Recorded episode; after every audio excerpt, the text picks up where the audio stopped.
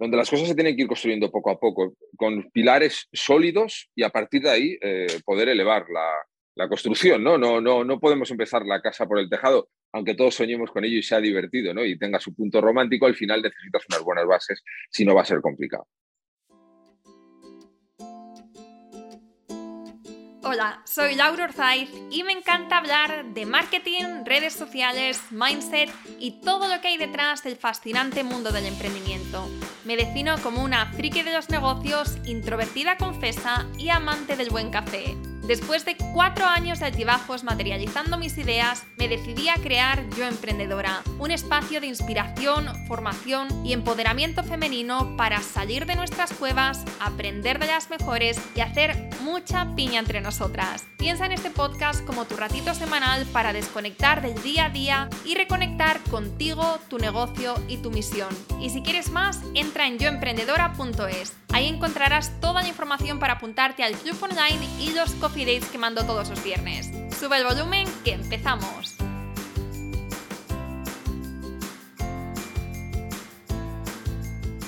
Esta es, sin lugar a dudas, una de las entrevistas más potentes que tenemos en este podcast.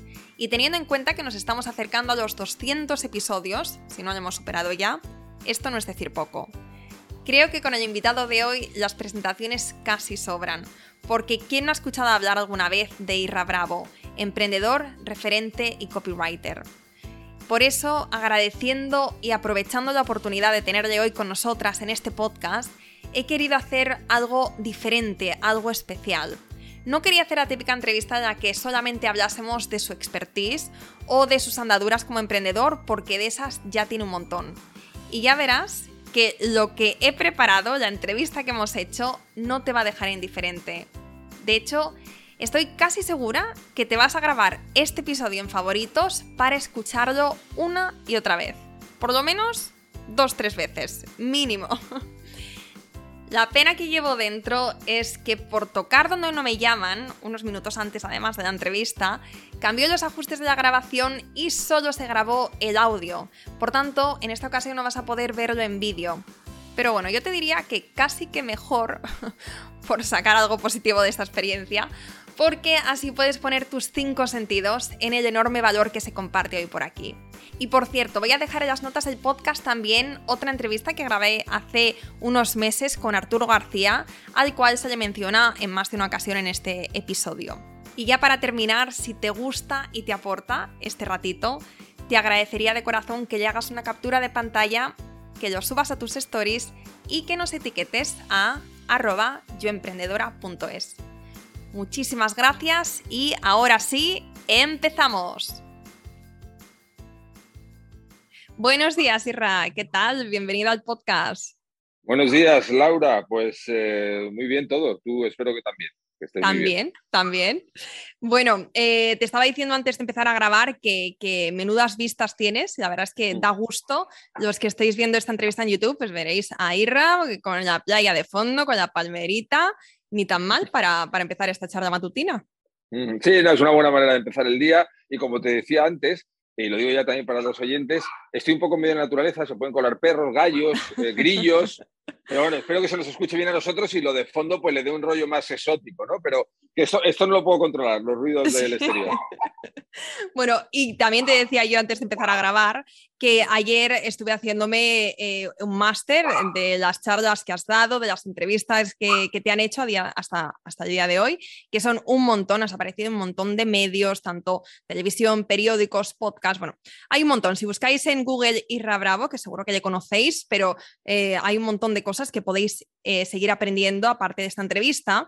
Eh, entonces yo lo que quería, para mí es un reto tenerte por aquí, y lo que quería es hacer como eh, algo un poquito diferente. Yo creo que los podcasters tenemos como siempre esta intención, ¿no? De no hacer la típica entrevista, no, hacer, no compartir lo que, lo que se suele compartir. Y eh, se me ha ocurrido hacer, ¿sabes los típicos programas donde entra un presentador a tu casa y empieza a hacerte una batería de preguntas? Uh-huh. Eh, como así muy diversas y tal. Pues perfecto. Yo pre- he preparado quince preguntas para esta entrevista. Qué guay. Mira, me las tenés que haber pasado antes para, para tener las listas y darte no, respuestas no, no, súper inteligentes, no, no. pero así mola más, más natural. Claro, sí no, no, espontáneo. O sea, la idea también Eso es que es. sea espontáneo. Y es tampoco estupendo. No tienes que contestar tan rápido. O sea, la diferencia con respecto a esos programas es que aquí queremos saber el por qué estás contestando lo que contestas. Muy bien. Pues ¿Vale? adelante, cuando quieras. Yo he preparado bueno. ya aquí eh, guardia. Sí, no, antes de empezar, lo que sí que quiero es que te presentes para las que, las que y los que no te conocen y sobre todo los que no conocen tu historia, porque tú tienes una historia muy inspiradora, eh, entonces ya sé que lo has compartido un mogollón de veces, pero nunca está de más empezar por ahí, por el principio, así que antes de pasar a esta sección tan chula que he preparado, vamos a empezar por el principio. Isra, cuéntanos cómo, eh, cómo has llegado a ser referente de, de copywriting. Bueno, eh, un poco de casualidad. Empiezo eh, haciendo los presupuestos de un amigo que tiene una empresa de mudanzas y aquello empieza a funcionar porque él tiene unos presupuestos tipo telegrama. Le digo que por qué no contamos una historia. Yo estaba haciendo copywriting sin saberlo y bueno, pues eh, las cosas fueron, empezaron a salir bien. Eh, me empecé a, a dar cuenta de que ahí había mucho material donde, donde podía ayudar a mucha gente y que se me daba medianamente bien. Y un poco hasta aquí, ¿no? Eso fue un poco el comienzo. Empecé de casualidad, ¿no? Es que, de hecho, durante bastantes años hacía copy y, y no sabía que lo hacía y tenía otros trabajos bastante chungos con los que iba compatibilizando y con los que realmente me ganaba la vida. Lo del copy lo hacía un poco por... Era como un entretenimiento. La idea de vivir, de escribir, era una cosa que no me, no me acaba de cuadrar. Eh, era como, bueno, como si fuera un hobby, ¿no? Y, y nada, y al final, pues, eh, salió todo bien. Y, y aquí estamos, eh, charlando. O sea, que ese es un resumen muy resumen, pero sí, bueno... súper, súper resumen. Claro, ¿sabes? Eh, según vaya haciéndome más mayor, seré más abuelo cebolleta y contaré la historia con pelos y señales y la gente estará tres horas a mi alrededor aburridísima con la historia de cómo pasé de descargar camiones a, eh, bueno, pues tener la vida que... que no me podía imaginar que pudiera alcanzar, ya, ya no solo en, en planos de, de libertad económica, estas cosas, sino el modo de vida, el modo de vida que llevo, que es un modo de vida que, ya te digo, que, que he ido construyendo con el tiempo, pero que no me hubiera imaginado en su momento que pudiera ser así, ¿no? Tiene la mejor de, de todas las partes de las vidas que me hubiera imaginado buenas. La mejor de cada una son las que he conseguido tener y, y estoy muy contento por ello, muy orgulloso. Uh-huh. Y eh, antes de, de pasar a esto, quiero saber cuántos años llevas en este mundillo del emprendimiento. Bueno, que empezara con el emprendimiento como tal y dijera, venga, aquí que sea lo que Dios quiera, empecé en dos mil diecisiete. Ajá, con mi vale. web para potenciar mi marca personal. Ahí es cuando saco la, la web y, y bueno, pues empiezo a hacerme poco a poco con, con trabajo, como todo, como cualquiera que empieza, pues tratando de hacerse un nombre y sin contactos, sin dinero, eh, y, uh-huh. y eso, pues en dos mil diecisiete, ¿no?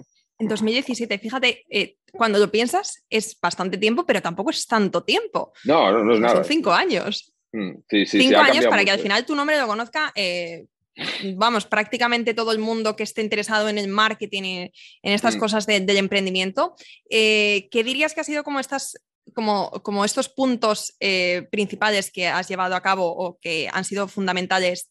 Espera, que estoy haciendo muy mala pregunta.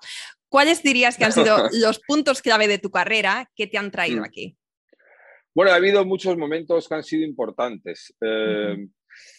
Yo no vengo, y nunca haría, dar lecciones de, de ética, ni mucho menos, ¿no? En el sentido porque yo no soy nadie para hacer eso, pero he tratado de tener una carrera muy honesta, de ser muy honesto con, con la gente. He tratado siempre de ser muy honesto con mis clientes y de, y, y de, de hacer lo mejor posible siempre. Y yo creo que a la larga eso pues, te va a premiar, ¿no? El, el ver las cosas a un medio largo plazo y no querer eh, conseguir en tres meses lo que a lo mejor otra persona ha conseguido en varios años, ¿no? Porque normalmente no lo vas a poder hacer. Entonces, los puntos clave ha sido el mirar medio plazo eh, y luego he tenido suerte en el camino y me encuentro algunas personas que, que una vez que ya estaban arrancando les ha gustado mucho mi trabajo y, y han dado una, una visión de ello, lo han comentado en sus comunidades, comunidades que eran mucho más grandes. Yo me acuerdo en su momento, creo que fue en dos mil diecinueve, cuando Arturo García, el diseñador, eh, con el que me une a día de hoy una, una buena amistad, pues compró mis cursos y dijo, hostias y tal, el tío, bueno, pues estaba como muy encantado y eh, me, me, me presentó a toda su comunidad, llevaba muchos años. Recuerdo eso como un momento de inflexión muy grande, ¿no? Eh, y ha habido más, y ha habido más personas. No quiero empezar a nombrar porque no me quisiera dejar a nadie, pero digamos que esto ha sido como verlo como una trayectoria donde, donde las cosas se tienen que ir construyendo poco a poco, con pilares sólidos y a partir de ahí eh, poder elevar la la construcción, ¿no? No, no, no podemos empezar la casa por el tejado, aunque todos soñemos con ello y sea divertido, ¿no? Y tenga su punto romántico, al final necesitas unas buenas bases, si no va a ser complicado. Uh-huh. Bueno, voy a pasar a las preguntas porque yo, eh, cada, cuanto más hablas, más te quiero preguntar, pero me doy cuenta de que eso forma parte de las quince preguntas y si no es que se nos va, se nos uh-huh. va el tiempo. Así que, si te parece, vamos a empezar. Adelante, Laura, cuando quieras. Yo aquí Venga. preparado. La primera pregunta es, ¿competir por precio o por valor? Sin lugar a dudas, por valor. Vamos, competir por precio es lo peor que puedes hacer en un mundo, además, en el que nos enfrentamos con Internet, que, que mañana vive alguien en cualquier otro país donde con, con menos dinero pueda vivir muy bien y, y te tira por, por la borda toda tu estrategia de negocio. Si tu estrategia de negocio solo se basa en precio, es un negocio frágil y hay que tener negocios que sean antifrágiles, lo más uh-huh. duros posibles. Uh-huh. ¿Tienes un business plan a tres, cinco, diez años o vas fluyendo? No, no tengo un plan de, de negocio ni a tres horas. O sea, quiero decir, no creo en eso, no, no creo en eso nunca, no creo en esas, en esas cuentas. Quedan bonitas en un papel, pero la vida eh, te, te enseña rápidamente que, que tiene sus propios planes y lo mejor que puedes es eso, construir un negocio antifrágil y tener capacidad de adaptabilidad, ¿no? Eh, por tanto, ni lo tengo, ni lo he hecho nunca, ni lo haré, y al que me quiera hacer caso, que no tiene por qué, le diré que no pierda el tiempo. Vale, pero para hacer, eh, para, para eh, entrar un poquito más de lleno en este tema, porque me parece muy interesante, cuando dices que no tienes plan a tres, cinco, diez años, ¿te refieres tampoco sabes cuáles van a ser los siguientes negocios o el enfoque, cómo va a ir evolucionando lo que haces? Sí, o sea, yo me refería efectivamente a la pregunta de poner en un papel facturación estimada, lo que va a pasar, uh-huh. eh, cómo va tal, porque él te lo va a desbaratar la realidad. Vale. Posiblemente. Uh-huh. Pero desde luego siempre es inevitable, creo que forma parte de la naturaleza humana, mirar más allá. Siempre se nos dice, vive el presente, no mires atrás, no mires adelante. Oye, yo si alguien me da el botón mágico para que eso sea siempre así, guay, pero yo miro atrás muchas veces y uh-huh. miro adelante muchas otras también. Y, y entiendo que forma parte de, de la vida. Entonces sí que tengo, yo por ejemplo ahora estoy en un trienio que es el trienio mojado, que lo llamo así, yo voy por trienios y estoy en una fase concreta y tengo mm. planes para las siguientes, eso sí, pero sabiendo que me voy a tener que ir adaptando a las realidades. Yo por ejemplo ahora estoy con una membresía que me está funcionando extraordinariamente bien, donde tenía pensado dimensionar el soporte de determinada manera durante un año y medio. Resulta mm. que en cinco meses he alcanzado lo que pensaba que más o menos iba a tardar un año y medio o dos. Posiblemente voy a tener que virar ligeramente ese modelo para poder hacerlo viable y más escalable. Por eso digo que no sirve de mucho uh-huh. lo que son las cuentas, pero es lógico que nos planteemos las cosas un poco a, a largo plazo y que miremos y todos imaginemos, pues dentro de tres años me gustaría estar aquí, estar facturando esto, eh, tener ese tipo de libertad o viviendo en tal sitio. Uh-huh. Supongo que eso forma, forma parte de, de, de, del proceso de, no sé, de la vida, ¿no? Por supuesto. ¿Por qué un email diario? Por estar presente en la mente de la gente. Recibimos casi tres mil impactos de publicidad diarios. Eh, la gente que, que dice, no, yo solo voy a mandar un email al mes porque no quiero molestar. Yo muchas veces digo, eh, tienes demasiado ego. Quiero uh-huh. decir, si piensas que eres tan importante a la gente como que cada vez que recibe un email tuyo eh, resultas tan molesto, lo que sea, esto pasa porque hay veces que recibes respuesta de no quiero un email diario, no seas pesado y tal. Y la gente se viene muy abajo, algunas personas enseguida. Uh-huh. De esa peña que te responde estas cosas es que hay que pasar, date de baja, déjame en paz, yo hago lo que me da la gana en mi negocio, faltaría más. O sea, es que no soy tu empleado, soy mi dueño.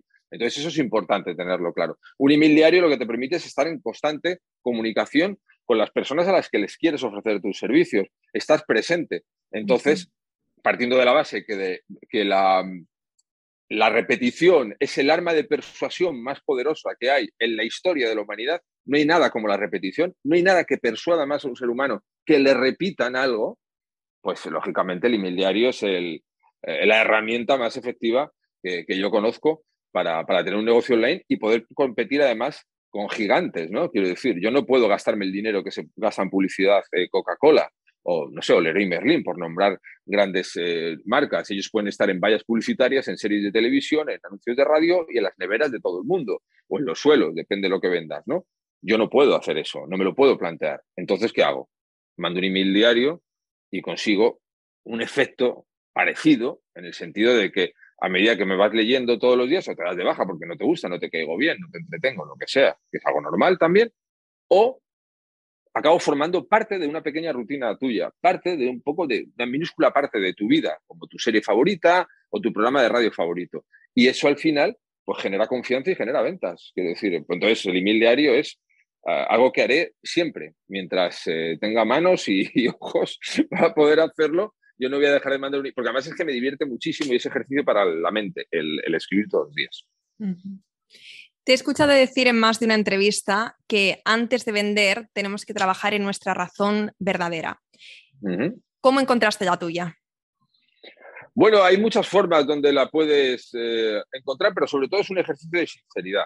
Quiero decir, en la mayoría, yo cuando aterrizo en el mundo del marketing online me parecía un circo infantil, sinceramente, en la mayoría de los casos. Eh, eso me ha creado muchos enemigos por la manera de decir las cosas y muchísima gente que me tiene ganas, pero me da exactamente igual. Eh, porque, oye, si uno no va a ser libre de dar sus opiniones, pues hasta ahí podemos llegar. Y cuando digo de mí, hablo de ti, hablo de cualquier persona que nos escuche. Estamos llegando a un mundo y a un punto donde parece que ofendes a todo el mundo, digas lo que digas. Yo no quiero ese mundo, me parece un mundo terriblemente aburrido de gente sin ninguna personalidad. Entonces, el tema es, cuando tú, eh, tu razón verdadera es, que es un poco lo que venía antes, decir, es que yo quiero solo ayudar a los demás, es que mi misión es que seas feliz, es que te lo quiero dar todo porque me preocupo muchísimo por ti. Cuando dices eso a miles de desconocidos, es un mensaje enlatado y no es verdadero. Quiero decir, yo no digo que tú no puedas tener un trasfondo real y ser una buena persona, que además es algo que, que muchas veces eh, eh, es como que no se valora lo suficiente. O sea, las buenas personas son maravillosas y tienen que ser el ejemplo para todos los demás. Pero eh, cuando lo, lo dices todo pensando en, en, en eso, ¿no? En decir, yo solo quiero ayudarte. Eh, a ver, a miles de desconocidos que no conoces de nada, tú no puedes estar realmente preocupados por ellos de manera genuina, porque no forma parte de la naturaleza humana. La naturaleza humana tiene unos focos de atención limitados. Entonces, la verdadera razón tiene que ser la que cada uno tenga, pero que sea sincera. No me digas que te levantas cada mañana pensando en que millones de desconocidos necesitan lo que tú haces y que se lo quieres dar gratis porque ese funciona así el mundo. Eh, esa no es tu verdadera razón. Esa es la verdadera razón por la que quieres quedar bien. Seguramente es lo que pretendes, que la gente te acepte como una gran persona y luego pienses que te van a recompensar. ¿Qué es lo que suele pasar? Que la mayoría de las veces esos mensajes no calan porque la otra persona está desde el otro lado y está un poco en guardia, ¿sabes? No queda muy creíble. Yo cuando abro un email de alguien que no me conoce nada y me dice que se ha preocupado mucho por mí porque no ha abierto el email durante el fin de semana, pues está todo automatizado y si no lo ha abierto me mandan esta automatización, pues realmente es un insulto a mi inteligencia. Quiero decir, que no hace falta que me digas esta tontería automatizada porque no te haya abierto el email. Y me preguntes qué me ha pasado. Pues no sé qué me ha pasado, nada, no sé. Pues a lo mejor eh, mi hija pequeña, pues eh, necesita un aparato de dientes y me dieron la noticia cuando llegó tu mail y no lo pude abrir. No sé qué decir. O sea, qué decir, es un ejemplo, ¿no? De que no somos robots, somos personas. Oye, vaya rollo que tengo, ¿no? Ahora que estoy pensando, me haces una pregunta súper corta y doy una chapa. Espero que no se te duerman los que, los que lo vean. No, no, que va, que va. Lo único que a ver si nos da para las quince y si no, pues hacemos una segunda parte. ¿Cuánta llevamos, Laura? ¿Tres? Llevamos cuatro. Cuatro, sí. Cuatro. Sí, bueno, vamos una bien, hora vamos más bien. O menos. Vamos bien, sí, sí, sí, sí no, da sí. tiempo de sobra. Y si no, sí. Corto ahora. Vale, ¿tienes algún truco que funcione para que no te falten las ideas a la hora de escribir? Sí, claro, por supuesto. Eh, la creatividad nos viene dada. O sea, nosotros no somos dioses. Eh, está todo creado y es mirar la vida con ojos de escribirla. Yo observo absolutamente todo. Y todos los días descubro cosas, historias, ya sea radio, ya sea algo que me mande un amigo, ya sea esta conversación contigo, que son motivos que puedes escribir. Por tanto, no hay que ser una persona con una inventiva excepcional. Lo que sí hay que ser, para que no te falten ideas nunca para escribir, es una persona con ganas de mirar la vida para escribirla, con ganas de observar. Si tú haces eso, eh, nunca te faltan ideas. De hecho, es que podrías escribir muchísimo más de lo que escribes, porque es que es inagotable la fuente de inspiración. La realidad es maravillosa. Entonces, ese es el truco. Y cualquiera está al alcance de cualquiera. ¿Qué es lo que menos te gusta de ser marca personal? Eh, nada, me gusta todo. Porque te explico el motivo. Som- como somos una marca personal desde que nacemos, somos una marca personal andante, nos guste o no, esto es inevitable, pues supongo que me gusta ser marca personal todo lo que me guste de mí o de la vida, y no me gustará todo lo que no me gusta de mí o de la vida, ¿no? Por así decirlo. Entonces, eh, como la vida tiene cosas mejorables, claro, y, y, y todos tenemos algún ideal o alguna mejora en el mundo para que fuera mejor, y eso es inevitable, eh, va por un lado, pero por otro lado creo, yo en mi percepción personal e interna pienso, y lo pienso desde siempre, no lo pienso ahora porque las cosas me estén yendo bien, que la vida es algo extraordinariamente maravilloso, ¿sabes? Que hay que vivir con los cinco sentidos o con veinticinco sentidos. Eh, pues estoy muy agradecido a vivir, estoy muy agradecido a conocer la gente tan inteligente que conozco. De hecho, siempre procuro rodarme de gente más inteligente que yo, eh, porque no me gustan los tontos, me gustan los listos. Quiero decir, eso me ha pasado de siempre. Entonces, porque aprendes realmente mucho más. Y no tengo nada en contra de la marca personal, porque ya te digo, vender y vivir la marca personal es que es todo lo mismo. Entonces, me parece que, claro, el mundo podría ser un lugar mejor, pero también podría ser un lugar peor. De hecho, vivimos en la mejor época de la historia. Vale. En general, en general. Misma, misma pregunta, pero con redes sociales. ¿Qué es, o mejor dicho, cuál es tu opinión? Esta no estaba, pero creo que no, no la he metido y la tenía que haber metido. Eh, ¿Cuál es tu opinión o cuál es tu visión o cuál es tu enfoque Con, eh, con las redes sociales y tu marca personal? A mí no me gustan nada las redes sociales. Las redes sociales son el negocio de las redes sociales. Es muchísimo más efectivo crearte tu lista de suscriptores con los que comunicarte. De hecho, hay mil pruebas. Me podría entretener aquí dando miles de ejemplos, sin exagerar, eh, y documentados sobre cómo y por qué se vende mucho más que a través de redes sociales.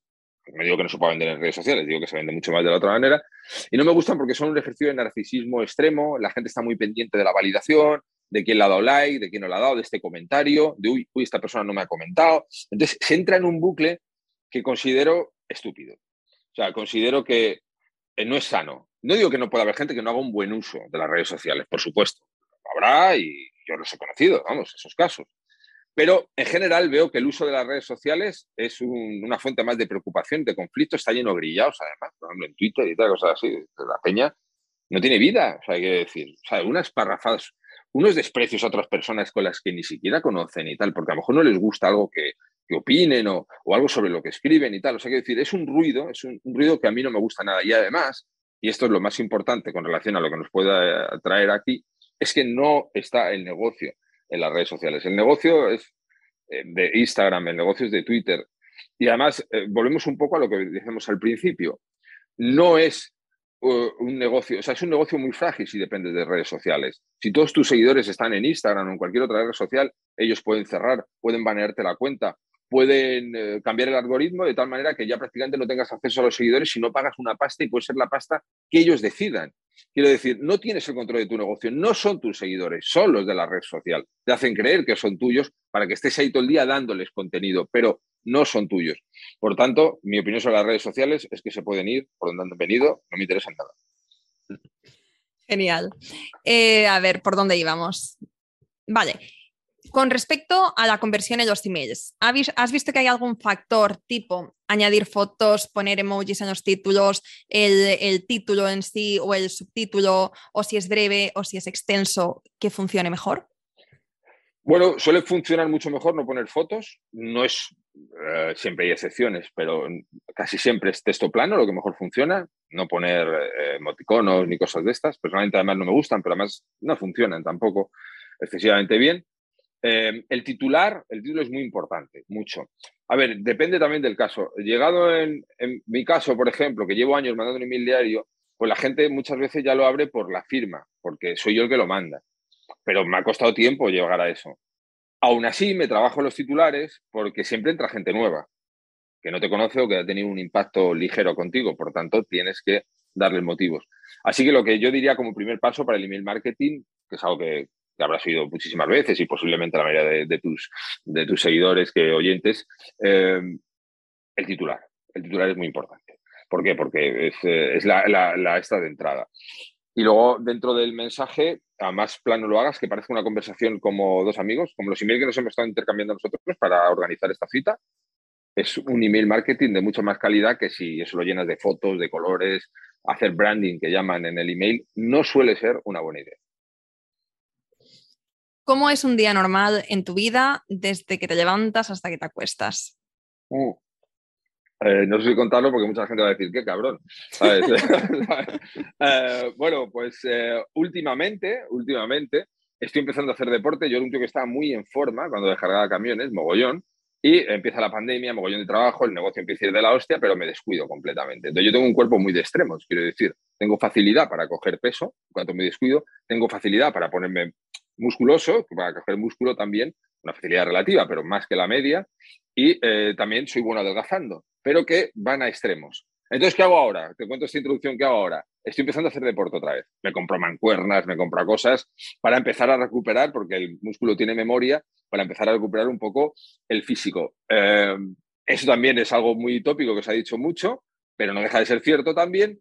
Cuidar el cuerpo, o sea, hacer deporte y tal es buenísimo para la cabeza, pero hasta un extremo que, que cuando te pones a hacerlo es cuando lo entiendes. Es decir, joder, mira que lo dicen y me ha costado que me entre. Incluso haciéndolo se me había olvidado durante estos años lo importante que es para mi cabeza, para mi creatividad, para mi eh, movimiento y mi productividad, el hecho de que le dedique tiempo al deporte.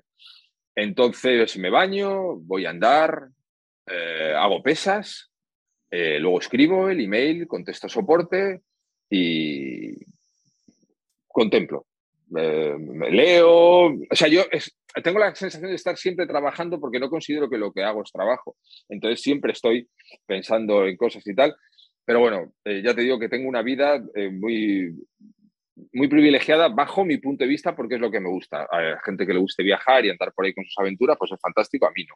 A mí me gusta levantarme, pues hacer eh, algo de deporte, eh, escribir, Y, y por la tarde pues leer y por la noche dar un paseo muy largo, nocturno también, eh, comer una vez al día, comer muy fuerte, lo que me dé la gana, pero no estar todo el día comiendo, sino comer al final del día, cuando la dieta del guerrero esta que llamaban, ¿no? Que los apuntes hizo súper famoso, que es un ayuno intermitente, comes una vez al día y comes así a media tarde, un poco has hecho toda la actividad que necesitas y luego ya viene la recompensa, ¿no? Entonces, eh, como y, y doy otro paseo. Y, y es que hay una cosa que decía, creo que era Nietzsche, que es muy importante, que es, eh, el pensamiento inteligente eh, ocurre andando. Es decir, si estás sentado no se te ocurren las cosas de la misma manera que si andas. Entonces, un consejo que nadie me ha solicitado, pero que lo digo con la mejor intención, si hay un bloqueo, sal a dar un paseo. De verdad, funciona. O sea, andando se te ocurren las mejores ideas, los mejores emails, los mejores ángulos de negocio, las mejores ideas para un curso. Perdón. La, lo mejor se te va a ocurrir siempre andando, y esto no lo digo yo, ya te digo, lo dicen mentes privilegiadas que decían, si yo quiero que se me ocurran cosas tengo que andar, entonces ando mucho. Vale, vaya, vaya chapa que te estoy dando, Laura, cada vez que hablo. Madre mía. Que va, que va, que no, que no, súper interesante. Eh, dentro de esta pregunta, quiero, eh, me gustaría saber más o menos aprox, y me imagino que depende de cada día, pero ¿cuántas horas trabajas, pero de trabajar, de no de leer e inspirarte? Ah.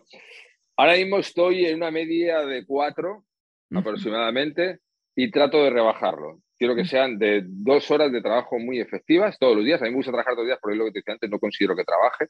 No distingo los martes de los domingos ni los sábados, lo cual es una suerte inmensa. Eh, no lo digo para presumir, o quizás sí, eh, en el sentido de que he tenido muchos trabajos no cualificados, sé lo que es trabajar en sitios muy duros, donde estás mirando el reloj, donde el lunes era una losa, y ahora puedo decir con una inmensa felicidad, y espero que esto lo pueda experimentar cualquier persona que nos esté viendo, de no saber distinguir un, un lunes de, de un domingo por la mañana. Eso es acojonante, eso es acojonante. Entonces quiero trabajar todos los días un par de horas.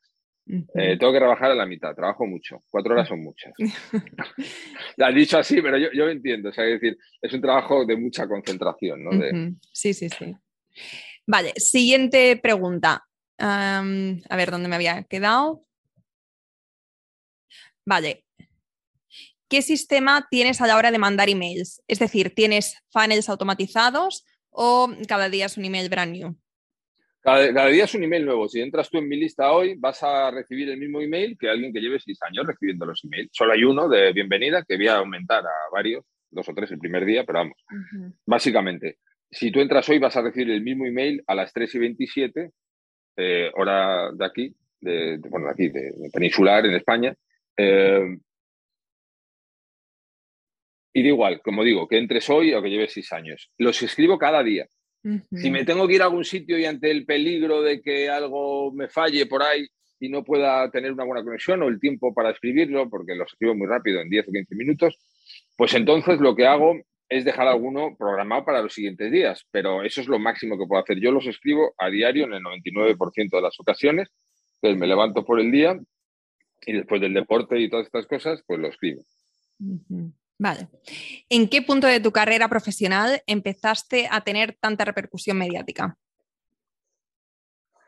Eh, yo creo que se empieza a hacer eh, gorda la madeja alrededor de dos mil veinte o así, más o menos. Sí, calculo. O sea, me iba muy bien antes.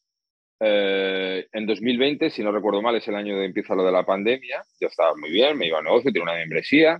Y de hecho tiene tal avalancha esto de, de gente que la membresía tal y como la tenía dimensionada, que no la tenía prevista, nadie tenía previsto que el mundo le iba a suceder esto, pues la tengo que cerrar como tal y empezar a vender los sueltos porque me trabajaba quince horas al día. O sea, que decir, estaba, eh, tenía a mi hija en casa y no la veía. Eh, prácticamente eh, me, me, me arrasó aquello. Entonces... Eh, Fue, digamos, que a partir de dos mil veinte hay una explosión. Se queda mucha gente en casa, busca sitios que pueda formarse, aprovechar el tiempo para cuando las cosas pasen, en fin, mejorar sus habilidades profesionales. Y ahí, bueno, pues mucha gente me descubre. Digamos que sí, dos mil veinte, a principios. Vale. ¿Y eh, dirías que tu libro también ha sido un potenciador de, de tu marca? Sí, sí, sí. Es un, es un libro además muy polarizante. Hay mucha gente que dice que es una completa basura, lo cual me alegro profundamente que lo digan. Y hay gente que piensa que es todo lo contrario. Entonces, eh, yo qué sé, es que he salido en sitios, como te digo, o sea, a mí me han hecho entrevistas en el Ola, ¿sabes? Y digo esto como partiéndome, porque cuando se lo digo a mi madre flipa, ¿eh? O sea, que, es que te he visto en el Ola, digo ya, ¿sabes? Que yo, ¿sabes? Este tipo de cosas, ¿no? En Telva, revistas de este tipo. Hay evidentemente una explosión muy grande eh, a raíz de lo del libro, ¿no? Y además hemos firmado para otro. Ahora te lo digo de adelanto de total exclusiva, ¿eh? Quiero bien, decir, porque ha sido hoy, o sea, ha sido hace un rato de la, antes de la entrevista eh, y, y nada, pues porque está funcionando muy bien, se está vendiendo muchísimo y sí hay una repercusión mediática que me, que me, me abre las puertas a otros sitios, ¿no? A los uh-huh. que antes pues era más marketing. Yo tenía una obsesión con la que hablaba mucho con la persona que te he nombrado antes, Arturo García, uh-huh. eh, que le decía, tío, yo quiero sacar el marketing del... O sea, quiero sacar el copywriting del mundo del marketing. El mundo del marketing es pequeño para el copywriting. Quiero expandirlo y que lo conozca mucha más gente. Entonces, ahora una de las cosas que más me gusta, por las que siento más satisfacción, es cuando viene una chavala de dieciséis años a que le firme el libro y me dice, quiero ser copywriter después de haberte leído. Para mí, eso era uno de los objetivos vitales que tenía yo en la profesión. Conseguir que mucha gente... Eh, sin tener que ver con el marketing, quisiera descubrir esto y que igual que ha, hay adolescentes que quieren ser cantantes o, o quieren ser eh, futbolistas o lo que sea, me, me, me gusta mucho que alguno por ahí suelto, alguno raro en el mejor de los sentidos, empiece a descubrir esto y diga, joder, yo quiero ser copywriter, inspirar eso, ¿no? Eso me parece muy guay. Espero que cada vez haya más copywriter con más calidad, con más categoría para que el mercado español eh, esté cada vez más alto, ¿no? El, el, el mercado de, de habla hispana podamos eh, conseguir grandes cosas, igual que en Estados Unidos hay varios referentes, Gary Halbert, Gary Benzivenga, Joe Cantor, quiero decir, toda esta gente, eh, pues conseguir que en España también haya varios nombres. Eso, eso sería muy bueno para todos y, y, y creo que lo vamos a conseguir. Uh-huh. Y dirías que esto forma parte de, de la razón que hablábamos al principio, de, de la razón antes de vender, de encontrar como el, el por qué estás haciendo lo que estás haciendo. ¿O sí, cuál es tu yo, razón? A, a, a, mi razón, hay, hay una cosa muy importante que nunca niego y no me avergüenza de ella, es alimentar mi ego. Quiero decir, eh, es algo, yo quiero que mi hija cuando sea mayor esté orgullosa de mí. Eh, quiero que mis padres eh, sientan que ha merecido la pena, ¿no? Todas las cosas, porque yo tuve muchos problemas de pequeño. Eh, lo hago por eso, quiero que la gente que me quiere esté orgullosa, ¿no? Y, uh-huh. y esa es una razón verdadera para mí, que, de, de la que estoy muy contento de tenerla, porque me da muchísima energía desde mi hija era una niña pequeña, pero, pero algún día seré una mujer adulta y quiero que, que diga, joder, mi padre hizo algo en su micromundo que mereció la pena, ¿no? Eh, uh-huh. y, y esa es mi razón verdadera. Uh-huh. ¿Cuáles dirías que son las decisiones más locas que has tomado como emprendedor? Bueno, emprender. Emprender ya es en sí. Pero bueno, es, es una broma porque realmente emprender es mucho más seguro que depender del trabajo de una sola persona. Eh, al final, eh, bueno, no es fácil, tiene sus riesgos, pero hostia, es más arriesgado, me parece, depender del sueldo de una sola persona, de una sola empresa y de las decisiones de personas que no dependen de ti. Entonces, las cosas más arriesgadas, por ejemplo... Fue arriesgado en su momento dejar una membresía que me estaba funcionando increíblemente bien. Eh, fue una decisión arriesgada y salió bien. Quizá esa fue era una membresía que entonces me estaba, no sé, estaba yo solo desde mi casa y estaba ganando treinta, cuarenta mil euros al mes. Entonces, mandando una revista de veinte páginas, era la hostia. O sea, yo no había soñado con eso, yo había ganado mil euros toda la vida. Yo no he ido ni a un instituto, quiero decir. Yo alucinaba, ¿no?, con, con este tema. Y, y tuve que dejarlo porque dije, ya está, eh, no puedo seguir con ello. Eh, ya había ganado suficiente dinero como para tener una tranquilidad financiera muy grande. Eh, y entonces a lo mejor la decisión, el riesgo es más pequeño. Pero cuando estás ganando pasta, el hecho de decir voy a cortar el grifo no es fácil, ¿eh? Es decir, todo el mundo dice, no, yo me conformo con ganar tres mil para vivir al mes bien y tal. Bueno, sí, que no digo que no sea verdad, que, que sea tu verdad en ese momento cuando lo dices, porque yo también he tenido ese tipo de pensamientos. Pero cuando estás ganando cincuenta mil, renunciar a ellos no es tan sencillo, ¿sabes? No lo es. Es decir, tienes que ver en la posición. Eh, y entiendo el que dice, no, yo ahora mismo gano tres o cuatro mil euros al mes y me conformo. Joder, lo entiendo. Lo entiendo tanto que yo también lo he pensado. Porque, joder, pues es pues un sueldo guay, lo digo guay. Ahora, cuando estás ganando mucho dinero y empiezas a plantearte otras cosas y, y otras eh, escalas en, en la vida que puedes alcanzar con eso, eh, renunciar a ello no es fácil. Esa fue una decisión arriesgada, pero me salió muy bien. Porque luego me empecé a ir mejor. O sea que, encantado. ¿Y eh, cómo has planteado diferente esta membresía que tienes actualmente con respecto a la anterior? Bueno, creo una membresía que para mí es la mejor. A ver, me explico, ¿no? O sea, dicho así, claro, no, no soy ya lo suficientemente controvertido, muchas veces me, me, me explico. Digo lo mejor en cuanto a que yo creo una tensión de compra semanal. Quiero decir, yo nunca había visto esto así. Entonces, eh, eh, estoy dando contenidos constantemente. El planteamiento es un gran planteamiento, eso es una cosa objetiva. ¿Por qué? Porque me permite estar tensionando la compra de manera constante. No, no, eso yo te lo dejo abierto y entras cuando quieras. Es muy difícil que así vaya a ser eh, tan rentable. Eh, entonces, ese es el primer cambio que hay. En vez de hacerlo mensual, hacerlo eh, semanal. Entonces, el planteamiento está muy bien. ¿Qué es otra cosa que, que hago? Dimensiono mejor el soporte porque yo he delegado ahora absolutamente todo lo que rodea algo que no sea centrarme exclusivamente en el cliente de la membresía. Uh-huh. Y en sus dudas de contenidos, problemas técnicos, problemas... Todo eso fuera. Yo no toco nada de eso. He aprendido a delegar. Me cuesta, ¿sabes? Eh, me costó también. Soy dominante y tal, y me cuesta, pero eh, quiero decir, no había otra forma. No me puedo estar... Vale, yo soy muy torpe con la tecnología, no puedo estar una mañana entera resolviendo un problema con una tarjeta cuando alguien mucho más inteligente que yo, que tiene esa habilidad mucho más interiorizada, coge y lo hace echando hostias. Yo, yo no puedo. Vale. Eh, ¿qué es lo que está pasando? Un poco lo que te decía al principio. Aunque yo he dimensionado el soporte de tal manera que puedo hacer mucho más escalable, porque ahora tengo mucha más gente que la anterior membresía, eh, el dedicarme exclusivamente a eso, sí que va a llegar un momento en que voy a tener que plantearme el soporte de otra manera. Pues a lo mejor yo leer todas las preguntas, pero no responderlas, cogerlo mejor y grabar un vídeo para, eh, bueno, pues yo te mando un audio semanal, que es una lección semanal, y una vez al mes te mando un vídeo de una hora y media en un plano secuencia, quiero decir, sin cortes ni nada, hablando a la cámara, resolviéndote las preguntas más interesantes de un montón de gente. Eso es muy enriquecedor para el resto de las personas que están dentro y me permitiría hacerlo mucho más escalable, ¿no? Y en eso ando, pensando un poco en esa posibilidad. Pero bueno, digamos que con relación al anterior me lo he montado mucho mejor porque ahora solo me dedico a eso, lo cual me permite, eh, bueno, pues atender a muchas más personas. Es que antes, ya te digo, apagaba yo todos los fuegos. Eso es una locura, una locura. Sí, sí, es una locura. He visto que estás con los chicos de Bicicleta Studio o que han hecho tu página. ¿Puede ser? Eh, Ellos hicieron la membresía, sí, sí. La membresía. La hicieron sí. Jordi y Rosa, sí, sí. Eh, sí. Lo que es el sistema y tal, sí, sí. ¿Y en tu equipo ahora cuántas personas hay? Bueno, a ver, en mi equipo, como yo he fichado hace poco a un amigo eh, de toda la vida, que es el padrino además de, de mi pequeña, porque me gusta tener gente de mi confianza conmigo y además es un tío inteligentísimo y es la hostia. Entonces, pues, eh, le quería tener a mi lado. Eh, trabajan también de manera externa Ricardo y Mijau, que... que me ayudan con todos los temas técnicos, eh, automatizaciones y todo esto. Uh-huh. Y luego otra copywriter que se llama Nina, Nina Anyway, que trabaja conmigo en, bueno, ayuda en temas de soporte y es una ayuda general a la hora de audios, creación de, de los P D Fs y todo eso. Uh-huh. Entonces, digamos que es un grupo muy, muy reducido, ¿no? Es un, uh-huh. Luego también tengo una asesoría, eh, hay más personas, ¿no? En todos estos, en todos estos sitios, eh, gente de contabilidad, Sofía, etcétera, etcétera, ¿no? Pero, pero lo que es el... Es, es un, es un, esto es un, es un, es un negocio muy de una sola persona. Uh-huh. Eh, pero he aprendido a delegar todas estas partes en estas personas, en, estas, eh, en este grupo de personas tan reducido que te comento, que cada uno tiene un cometido algunos eh, con, le dedican más tiempo, otro menos, pero, pero funciona muy bien así. Uh-huh.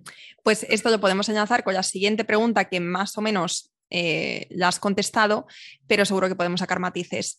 Y sería, ¿cuál es tu ideal de empresa? ¿Una más grande, con, muchos, eh, con muchas personas, tal? ¿O una más pequeñita, más familiar, más sencilla? La, eh, mi ideal de empresa es... Hay una cosa que dice eh, Taleb, el de antifrágil, eh, que una cosa u otra hemos hecho varias referencias, que a mí me encanta esa frase. Eh, un hombre es verdaderamente libre cuando no tiene dueños ni esclavos. Eh, llevado también al mundo de la empresa. O sea, yo no quiero tener jefes, dueños, entre comillas. No quiero tener empleados, esclavos, ¿no? Entre comillas, no quiero ni dueños ni esclavos. Por tanto, para mí, cuando veo a alguien y dice, ya somos cinco en el equipo o diez, siento, casi me compadezco, digo, este es nuevo. Eh, este no sabe que está diciendo, tengo cinco problemas, tengo diez problemas, tengo dos mil problemas. Cuando alguien dice, tengo doscientas personas a mi cargo, sé que está jodidísimo, porque sé lo que es tener personas al cargo, sé lo que son las empresas manejando muchas personas, muchos egos, muchos problemas, muchos... Es tremendo, tremendo. No, no, no lo envidio para nada, no quiero ese cargo en absoluto. Para mí la empresa ideal es que puedas vender lo que tengas dentro de la cabeza y que dando un botón se pueda reproducir y llegar al mayor número de personas posible. O sea, es para mí eso y por eso me he creado yo una empresa así. Quiero decir, es pues la razón. Para otro, como decía, puede ser otra cosa. Pero para mí eh, son peores los empleados que los jefes y entonces no, no quiero tener una empresa grande. Quiero tener una empresa grande en facturación, eso sí, eso sí, claro. De hecho, eso es lo que se consigue cada año, ir facturando cada vez más. Quiero tener una empresa grande en beneficios, pero no en empleados, para nada, vamos. Vale. ¿Cuáles son a día de hoy tus fuentes de ingreso? Por cierto, eh, lo de las quince preguntas me lo he saltado un poquito, pero es que se me van ocurriendo otras, y, pero de todos modos quedan como dos, dos o tres más. ¿Cuáles vale. son a día de hoy tus principales fuentes de ingreso? Bueno, la membresía. Eh, uh-huh. La membresía, que es el producto que tengo, son cien euros al mes, eh, y es la membresía. Eh, ahora va a haber otra fuente de ingresos muy alta, que van a ser que voy a sacar los cursos otra vez, como en formato libro, los uh-huh. cursos que dejé de vender en papel, y seguramente la distribución la haga a través de Amazon, que era lo que... Es que el cartero venía dos veces, eh, por la mañana y por la tarde, porque todos los días vendiendo y todos los días... Era un coñazo. Entonces yo no quería delegar la parte... Eh, logística porque soy perdón, eh, muy maniático uh-huh. y quería que fuera un sobre de tal manera y tal y que se recibiera todo y tal. Ahora lo voy a hacer en formato libro, en tapa dura. Van a ser cursos que, que, que desde luego no van a ser a precio de libro a quince euros, como poco van a costar cincuenta o cien, y la logística la va a llevar Amazon. Entonces esa va a ser una uh-huh. fuente de ingresos que sí que va a ser muy importante, pero ahora la fuente de ingresos es eh, la membresía, la, la membresía que tengo, que, que funciona muy bien. Y, y bueno, el libro también, lo que hace que todavía no cobro los royalties, porque los saqué eso hace cuatro o cinco meses, pero cuando los cobre va a ser una cantidad importante también. Vale. Eh, vale. Penúltima pregunta. ¿El sí. emprendimiento ha cambiado tu relación con el dinero? Sí, me explico. Yo siempre he tenido una buena relación con el dinero. Quiero decir, yo cuando he visto a alguien que tenía mucho dinero, me pasó con el primer trabajo que tenía, con Cristóbal, que era un sastre millonario con el que trabajaba, al lado del Santiago Bernabéu de Madrid. Eh, este tío tenía mucho dinero, yo venía de un barrio humilde y mucha gente, ah, rico y tal, no sé qué, como con ese desprecio. Yo nunca he tenido ese problema mental, porque es un problema, ¿sabes? Eh, quiero decir, yo cuando he visto a alguien que gana dinero, lo que he querido es mirar a ver cómo lo hace. No quiero quitárselo a él para quedármelo. O sea, no soy comunista. Entonces el rollo era que, que yo quería ganar mi propio dinero. Entonces yo siempre tenía una buena relación con el dinero. Cuando antes me preguntaban, antes, oye, ¿cuánto ganas? Y ganaba mil pavos, pues decía, pues mil euros. O sea, no me sentía avergonzado, quería ganar más, pero era natural. Entonces para mí ganar dinero es, no solo es algo bonito y positivo, sino que es la obligación. No digo ganar, la obligación, digo intentar ganar, es la obligación de cualquier persona que monte un negocio. O sea, quiero decir, es que lo contrario, no sé, o eres muy tonto o, o estás mintiendo mucho, porque es decir, tu obligación es tratar de tener un negocio rentable. Esa es tu obligación. Otra cosa es que si no lo consigues, seas peor persona o más tonto o más torpe. No tiene nada que ver. Hay gente que da con la tecla una vez, otra.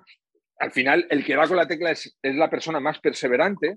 Quiero decir, el que se equivoca muchas veces es el, y el que sigue intentándolo, porque errores por el camino se cometen un montón. Entonces, esto hay una frase que yo digo mucho que me encanta de... de ¿cómo se llama? Stephen King, que dice que el talento es como la sal de mesa, es algo súper común, y que lo diferencia a la gente de éxito de la que no lo tiene es eh, la perseverancia. Estoy absolutamente de acuerdo con ello. O sea, el talento tiene mucha gente, a perseverancia ya menos. Entonces yo cuando desde siempre veía a alguien con dinero, no quería quitárselo.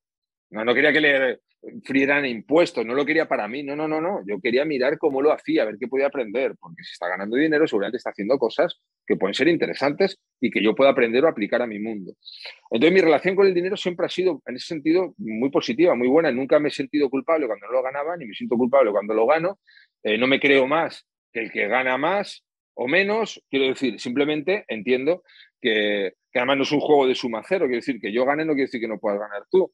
Eh, esa mentalidad, además, que se desmonta rápidamente por cualquier economista en el primer día en universidad, que estos son estupideces que dicen a algunas personas para tratar de hacer culpable a la gente que gana dinero, para poner un montón de gente frustrada en contra de ellos y poder eh, ganar votos, etcétera, etcétera. ¿No? Esto ya es algo sociológico de lo que podríamos estar hablando también en otro programa, ¿no? Pero lo que quiero decir es que tener una relación sana con el dinero está muy bien y que cualquier persona tiene que intentar ganarlo.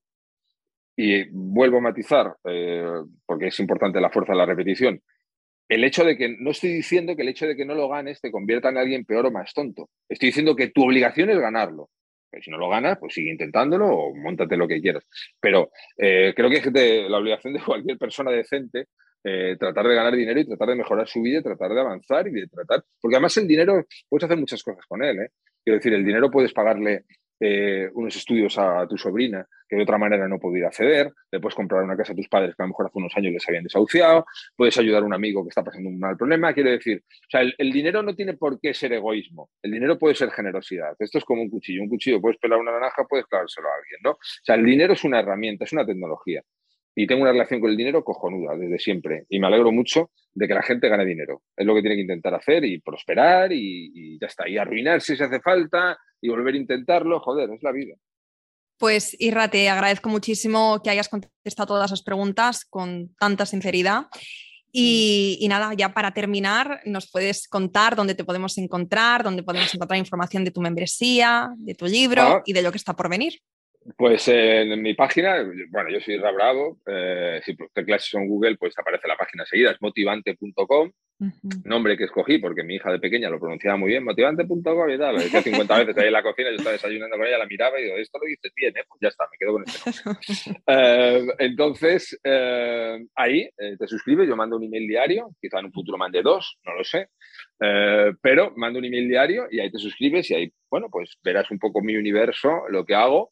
Y si te gusta, pues, pues te quedarás, y si no te gusta, pues te marcharás. Ambas cosas son totalmente gratuitas y eh, máximo respeto a todo tipo de, de, de, de sensibilidades. Pues mil gracias por este ratito y gracias a todos y todas por quedaros hasta el final. Nos escuchamos la próxima semana. Muchas gracias, Laura. Espero que te haya gustado este episodio y si es así, me encantaría que dejaras una reseña en iTunes, en iVoox o en la plataforma que escuches tus podcasts. Esta es la mejor manera que tienes de apoyar el podcast y su continuidad. Muchísimas gracias por quedarte hasta el final y seguimos la próxima semana.